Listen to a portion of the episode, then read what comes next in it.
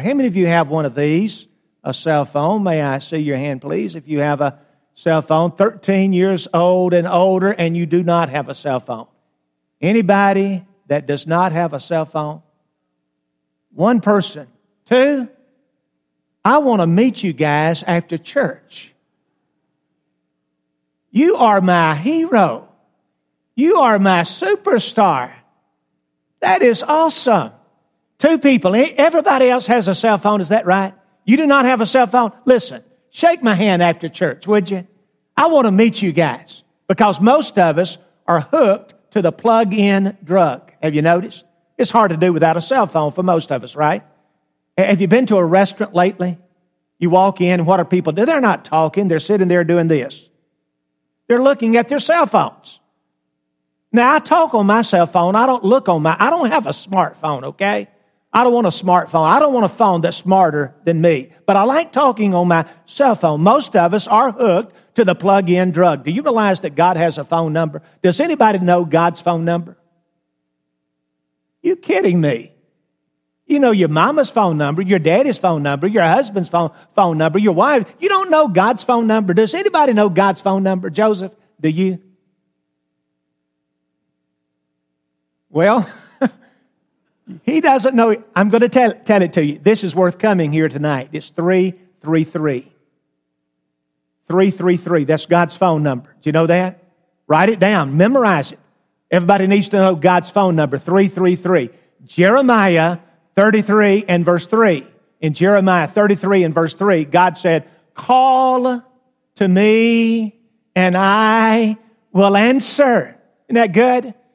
Call to me and I will answer. And that's what we're going to be talking about tonight. We're going to be talking about people of prayer, calling to God, and God will answer. I'm glad you're here. I want you to open your Bibles, please, to James chapter 5. Everybody take a Bible and go with me, please, to the book of James. It comes in the last part of the New Testament. So you might want to find the book of Revelation, work backward to the book of James, James chapter 5. And as you turn there, let me say what a wonderful pleasure to be back at Winchester. Now, I, am usually here when it's cool in the winter, okay? Maybe cold in the winter, usually here in February, but uh, you've invited me to come back in July, and I'm delighted to be here. And thank you for this Wednesday night invitation. James chapter 5, we're going to start in verse 13.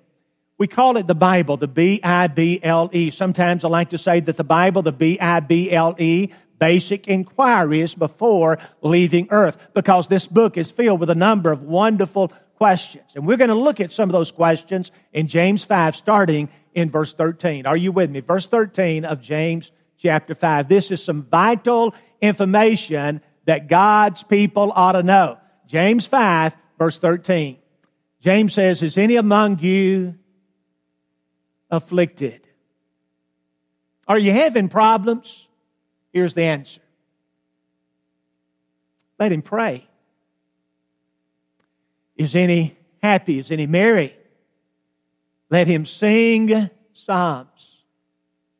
Is any sick among you?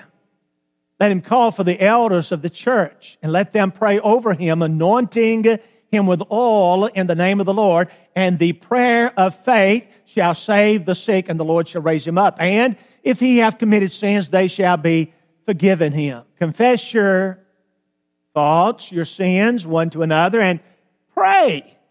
Pray one for another that you may be healed. The effectual, fervent prayer of a righteous man availeth much. Let me illustrate verse 17. Elias or Elijah. Elijah was a man just like us.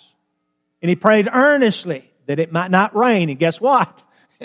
it rained not on the earth by the space of three years and six months. And he prayed again, and the heavens gave rain, and the earth brought forth her fruit. Verse 19, brethren, brothers and sisters, if any of you do err from the truth, and one convert him, let him know that he which converteth the sinner from the error of his way shall save a soul from death and shall hide a multitude of sins. And that's James chapter 5, verses 13 through 20. If I were to ask you the question, my family and I share a prayer together, A, every day, B, sometimes, C, very seldom, or D, not at all, what would you say? I'm not talking about the prayers that you pray before you eat. I assume you do that, right? Do you head like this? Sure you do. I mean, you pray at mealtime, right? Before breakfast and lunch and dinner. Uh, you're not heathen. You're church going people. You're, you're God's people. So, so you pray before you eat. But I'm not talking about mealtime prayers. I'm talking about special prayers, devotional prayers, maybe, uh, maybe bedtime prayers. My family and I share a prayer together. A, every day. B, sometimes. C, very seldom. Or D, not at all. What would you say? I think I know. I think I know. Because I've done that survey all across America. And 90% of the time when I ask that question, the number one answer is C. Very seldom do we pray. The number two answer, D. We never pray as a family. The number one answer, we very seldom pray as a family. The number two answer, we never pray as a family. Families, let me start it and you finish it, okay? Families that pray together. That's true, right? I mean, that's not a little trite statement. It's not a preacher's statement. It's a true statement. Families that pray together stay together. And you know what's true with the physical family? It's true with the spiritual family. It's true in the church. Churches that pray together stay together. So you talk about vital information that God's people ought to know. God's people ought to be people of prayer. And what I want to do for a few minutes in this class, what I want to do, I want to take you back to James chapter 5, and I want to share with you some very important information that James shares about the people of prayer. Some lessons that James teaches us about the power of prayer. You ready for number one? Here's lesson number one. Brothers and sisters, you can pray about anything. Are you listening? I, I, don't know. I don't know of anything you can't pray about. I have prayed about lawnmowers. I have prayed about septic tanks. I have prayed for washers and dryers. I have prayed for, for cars. I have prayed for elders and deacons and ministers and youth ministers. Some time ago, I lost my billfold. You ever lost your billfold? That's a terrible thing, right? To lose your billfold. Man, I didn't know where it was. Well, I went to bed praying about it, woke up the next day praying about it. Would it surprise you if I were to tell you the very same day, the day after losing my billfold, I found it? See, I don't know of anything we can't pray about. And that's one of the lessons that James teaches us about the power of prayer. Now, I want to take you back to the text. And I want to share with you some blessings that James teaches us for which we should pray. In the first place, we ought to pray if we are suffering if we're suffering, we ought to pray. Go back to verse 13, James 5 and verse 13. James says, Is any among you, what, what does your Bible say? Is any what? Afflicted. My Bible says afflicted. Other translations, is any, does anybody have the word suffering? Is any suffering? Is anybody in trouble? Wow. Are you in trouble? Here's the answer. You ought to pray. Let me tell you what I wish. I wish that I could stand up here and promise you the moon. I wish that I could get up here and say, if you'll just be faithful to Jesus, you're never going to have any problems. You're not going to have any financial problems, marital problems, relationship problems, sin problems. If you'll just give your life to Christ, you're never going to have any problems. The opposite is true. Christians have problems. Would you agree with that? If you don't have any problems, would you stand up? Excuse me. I'll join you. See, all of us have problems. Even preachers have problems, right? All of us have problems. And James says, now, if you're afflicted, if you're suffering, if you're having problems, here's the answer. You need to pray. In the second place, still on lesson number one, we can pray about anything. Uh, James says we ought to pray when we're sick. We ought to pray for sick people. A few minutes ago, Joseph mentioned uh, some sick folks of the church. Look to, look to verse 14. James 5, verse 14. Is any sick among you? Let him call for the preachers of the church. Is that what your Bible says? It's not in there, is it? Elders. Let him call for the pastors, the elders of the church. Let me speak to you from a preacher standpoint, okay? I have prayed for lots and lots of sick people. You know, I go, go to hospitals, I go to nursing homes. I, I, go, I, go, to homes. In fact, this past Sunday, I went to somebody's home and I prayed for a lady who has cancer. See, I, I have prayed as a minister, I have prayed for lots and lots of sick people. But let me just speak to you from a personal standpoint. If I'm sick and I'm at the hospital, I want the preachers to stay at home. And I want the most godly people of our church to come and to pray for me. See, I want our elders to come. How many elders do we have in this Bible class? If you're an elder of the Church of Christ, or if you've ever been an elder, may I see your hand, please? Look around, folks. These are the guys you ought to call for. Call for the elders of the church. You call for these guys. If you're sick, you call for these guys. And let them come and pray over you. And James says, anointing you with oil in the name of the Lord. And my, my, my, that gives us theological problems, right? That causes us theological headaches. You ever heard that discussion? Should the elders bring the oil? Should the elders anoint people with oil? Well, I do know that sometimes oil was used in the first century to signify the presence of God. Sometimes oil was used for medical reasons. But it's, it's amazing to me when we uh, come to James chapter 5, we kind of, uh, we kind of forget about prayer. We kind of push prayer in the background and we want to talk about the oil. Should the elders anoint people with oil? Well, I have my opinion about that. You have your opinion about that. But let me just say this. The best answer to the question, if you're not an elder, don't worry about it. you let the elders worry about that, okay? You just call for the elders. Let them come do their thing, whatever it is. And the text says, and the prayer of faith shall save the sick. So, first of all, if, if you're suffering, if somebody's suffering, you need to come and, and to do some prayer. And if somebody's sick, physically sick, uh, don't close your eyes. Don't, uh, don't feel like you're in a mess. Just do what God wants you to do. If you're sick, you need to pray. There's something else. He goes on to say in James chapter 5 if you're in sin, if you're in sin, you need to pray. Look to verse 16. Verse 16, James 5. He says, Confess your faults, your sins one to another, and pray one for another. Confess to one another and pray one for another that you may be healed. I'm a drunkard. I'm a liar. I curse. Boy, sometimes I take things that don't belong to me. I'm a thief. I'm envious. I'm jealous. I'm addicted to pornography. I'm addicted to alcohol. See, James says we ought to be very open and honest, right?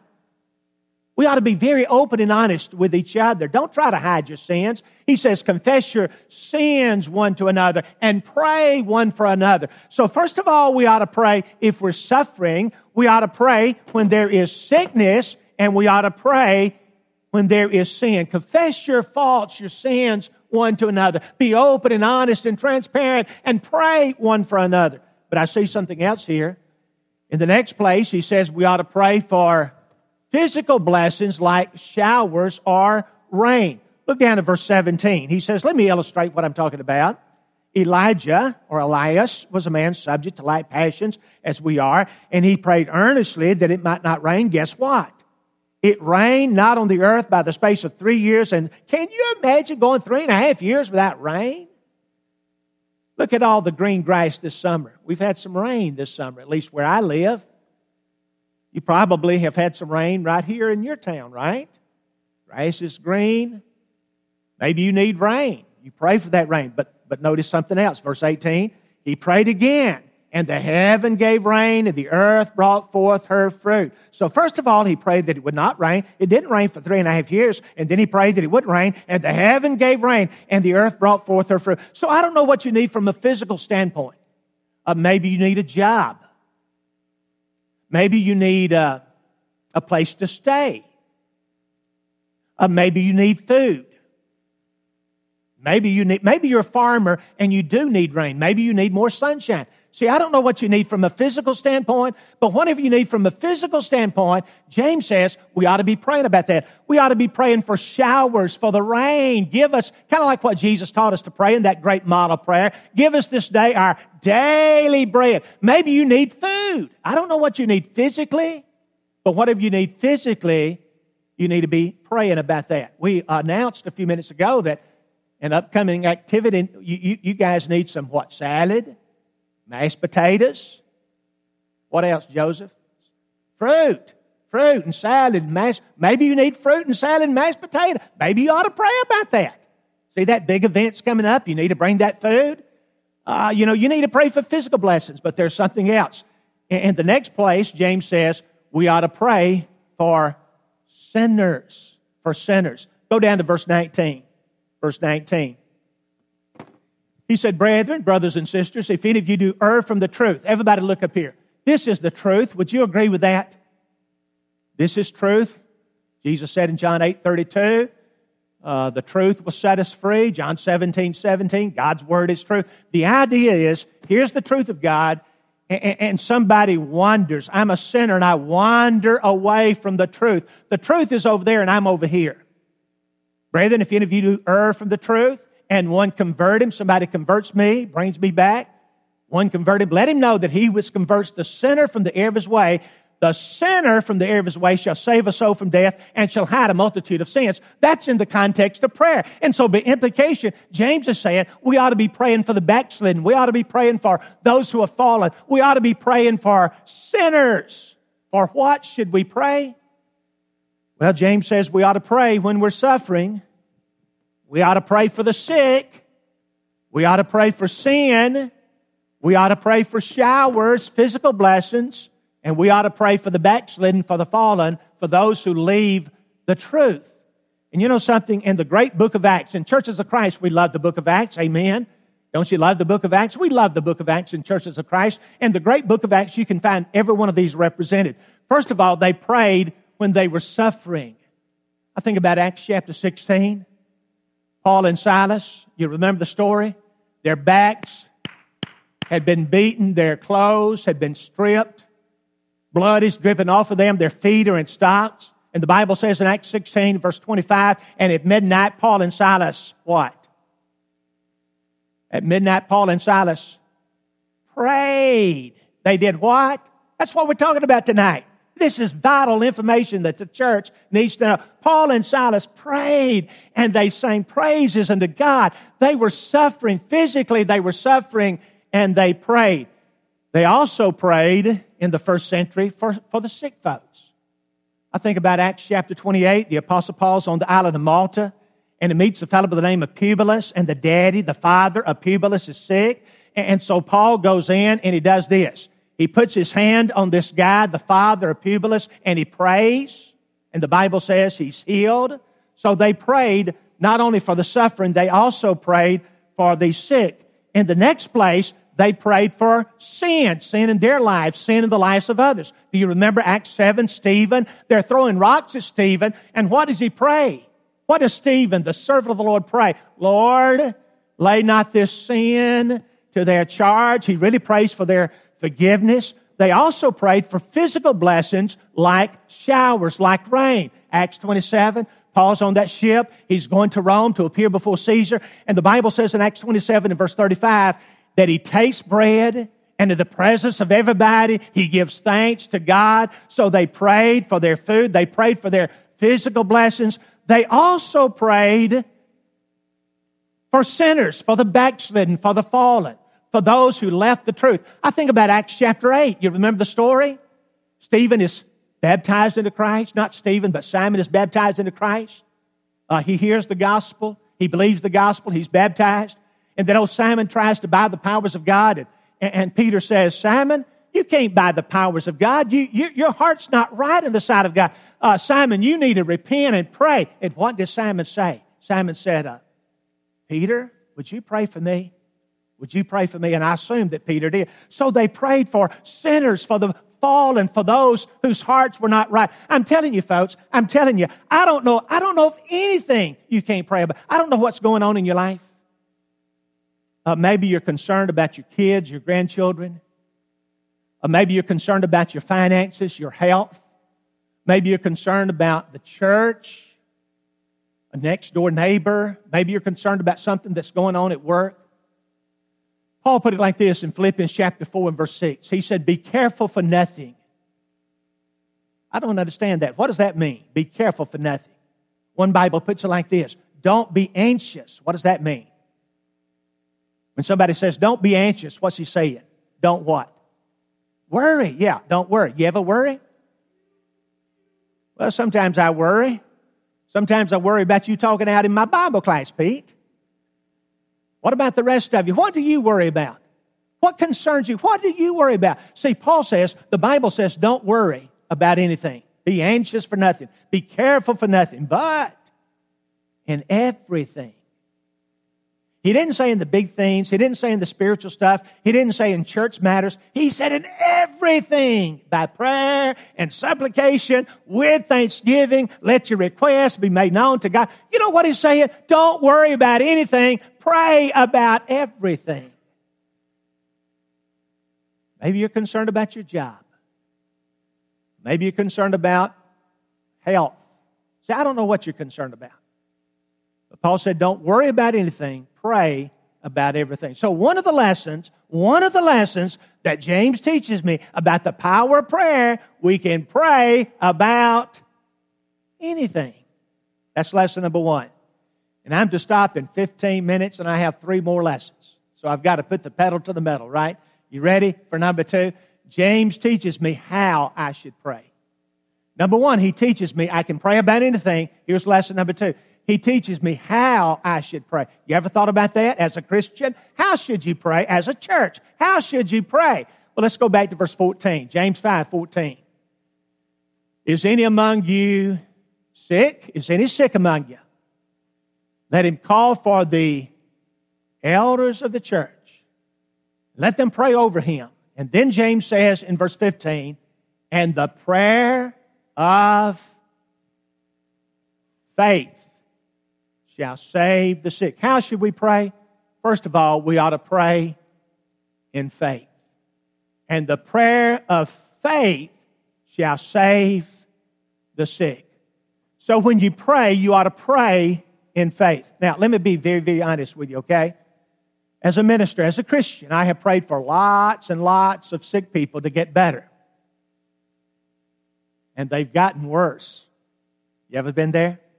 I have prayed for lots and lots of sick people to live, and they, they've died. You ever prayed for a sick person to get better and he, he got worse? You ever prayed for a sick person to live and he died? What does that do to your faith?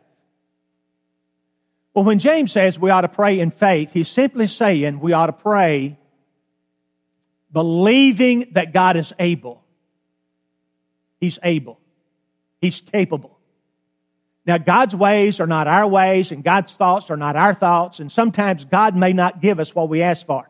But when we pray, we ought to pray in faith, believing that He's able. It's kind of the faith of Shadrach, Meshach, and Abednego. You remember the story in the book of Daniel? They stood before the king and they said, King Nebuchadnezzar, we're not going to bow down to that golden image that you set up because our God is able to deliver us. But even if he doesn't, even if God's ways are not our ways, even if God's thoughts are not our thoughts, we're still not going to bow down to that golden image that you've set up. So they, they, they, they, they believed that God was able, He was capable. And when we pray to God, we, we, we pray with the attitude of Jeremiah. Jeremiah 32 and verse 17. Here's what Jeremiah prayed. Jeremiah prayed, Nothing is too hard for you. That's what Jeremiah prayed. And so when we go to God, we go to God believing that God is able. Nothing is too hard for the Lord. We pray in faith. Keep in mind that God may not always give you what you ask for, but we pray believing that He is able. So, number one, we need to pray in faith. There's another way that we ought to pray. When we pray to God, according to James chapter 5, verse 14 or verse 16, we ought to pray fervently. Fervently. Go down to the last part of verse 16. He says, The prayer of a righteous man availeth much. He says, Confess your faults one to another, pray one for another, that you may be healed. And then my mother's Bible, the Old King James says, The effectual, fervent prayer of a righteous man availeth much. Let me illustrate. Verse 17. What about Elijah? How did Elijah pray? By the way, I have a grandson by the name of Elias. Elias, that's what the King James says, right? Who's Elias? Well, that's Elijah, right? Elijah was just like us. How did Elijah pray? Check out verse 17. How did he pray? What does your Bible say? Earnestly, sincerely. The Greek New Testament implies he prayed with prayer. It's intensified. He didn't just say a little prayer. Sometimes we say to our kids, hey, Kiddos, Johnny, Susie, don't forget to say your prayers. You ever said that to your kids, your grandbabies? Don't forget to say your prayers. And, see, we, we ought to quit saying prayers and start praying. I know what we mean, but we ought to quit saying a little prayer and really start praying a prayer. We ought to pray fervently. Some time ago, I was coaching a little girls' basketball team. I have two daughters, and they grew up playing basketball. And that was one of the things that a father you know, his daughters, we did together. And I coached them, coached some other girls, but this was a very important basketball game. And, uh, right, you know, it, it, was back and forth and back and forth. And, you know, it, it was very exciting. And, and, and a, a girl from the other team was dribbling the ball down the court. And she stepped out of bounds.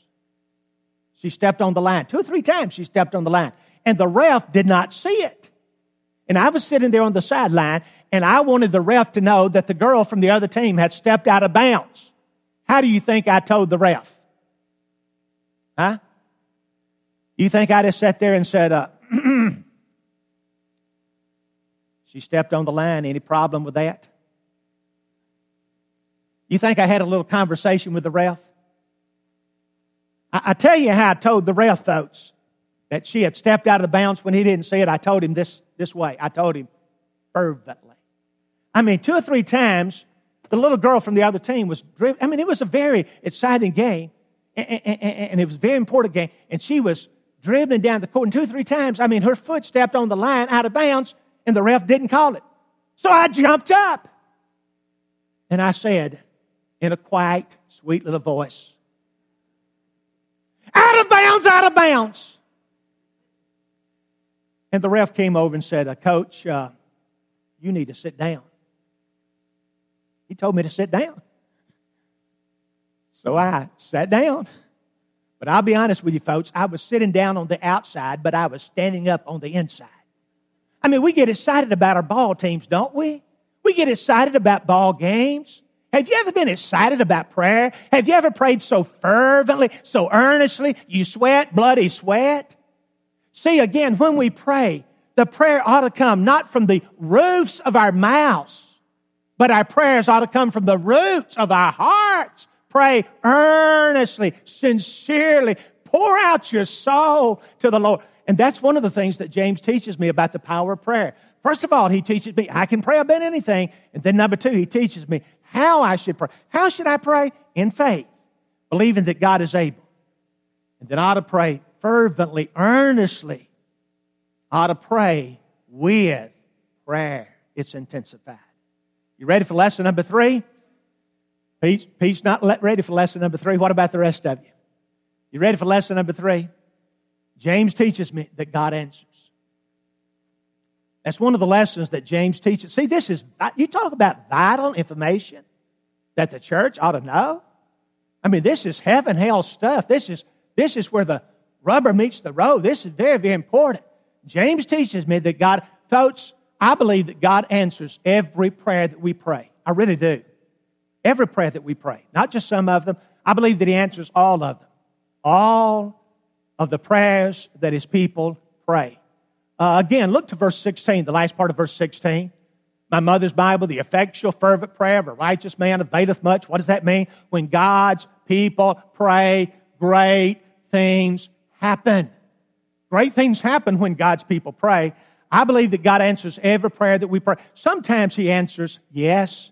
Son, yes. Daughter, yes. He did with Elijah.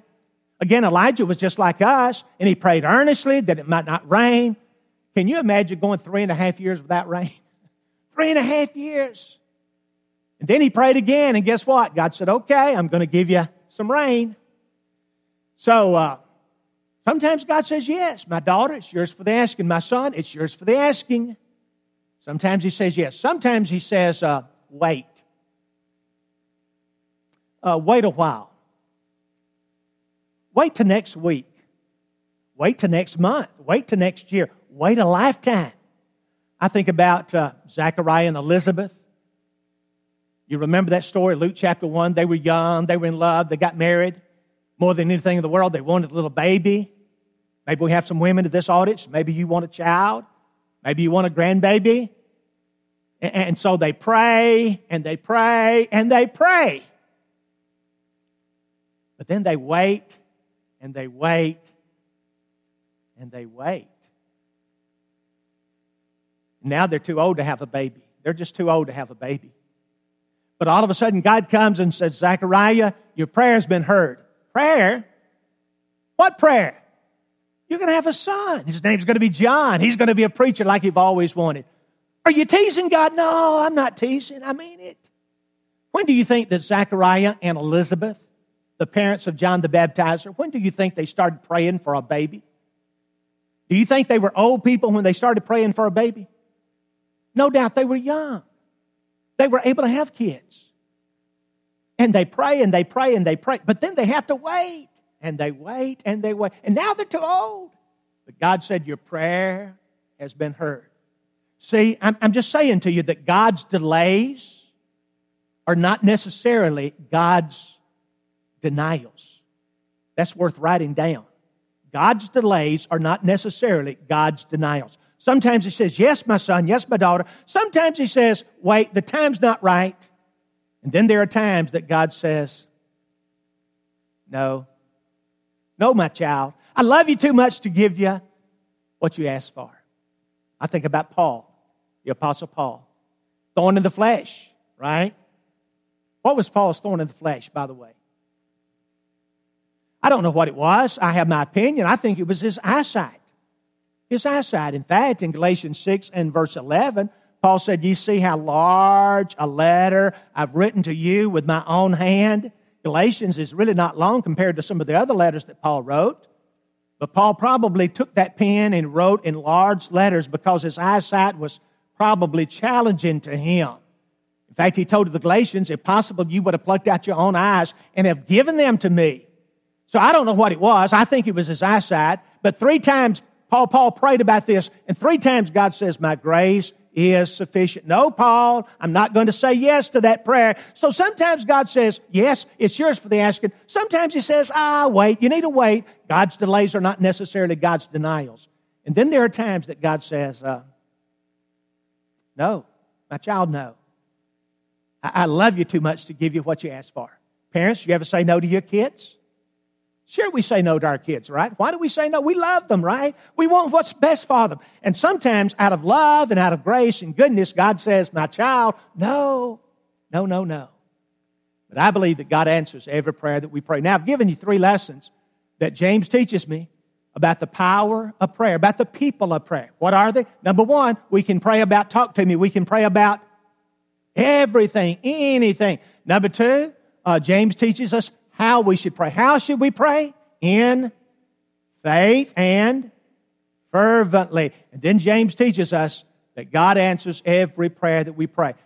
Maybe one more lesson, then I'll be through. Number four. Number four. Pete just speaks for all of us. He says, That's cool when I'll be through, right? You ready for lesson number four? Vital information that the church needs to know. Here it is. James teaches me I need people praying for me. That's lesson number four. I need people praying for me. Go back to verse 16. Confess your sins one to another and pray one for another that ye may be healed. James says, confess to one another and pray one for another. I need to be praying for you. You need to be praying for me. We pray for one another. See, I need people praying for me. I think that most of us know 1 Thessalonians 5:17. Pete, do you know that verse? Are you sure? You want to say it for me? I'll start and you finish, okay? 1 Thessalonians 5:17. What does it say? Pray without pray without ceasing, right? You know that verse? Three three simple little words. Pray without ceasing.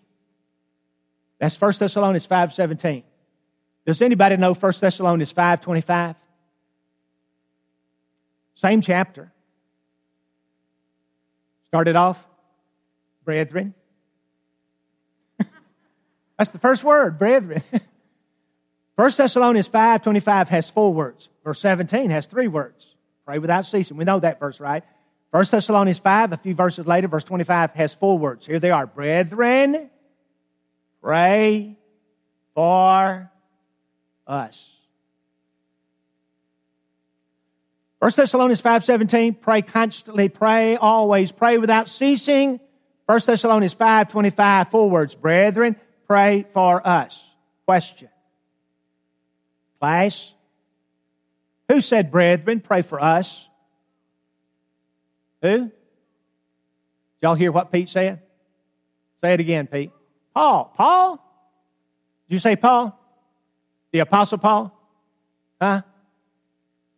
Wait a minute. The Apostle Paul said, Brethren, pray for us? I read that and I think, wow. Are you kidding, Paul? Paul, you need somebody praying for you? If Paul, the superstar, needed people praying for him, what about me? What about you? Is there anybody in this class that needs people praying for him? See, I need people praying for me. I'm a struggling sinner. I'm trying to preach God's word. I'm trying to be the mouthpiece of heaven. I need people praying for me. The greatest gift you can give somebody is the gift of prayer. You want a better preacher? Just pray for the one that you have. You want better elders? Just pray for those that you have. You want a better Sunday school teacher? Pray for the Sunday school teacher you have. See, I need people. We all need people praying for us. It's 15 till. Joseph told me to stop. So uh, I tell you what, let's do. It's one thing to talk about prayer, it's another thing to pray. But this is so vital. God's phone number, 333, Jeremiah 33 and verse 3. God said, Call to me and I will answer.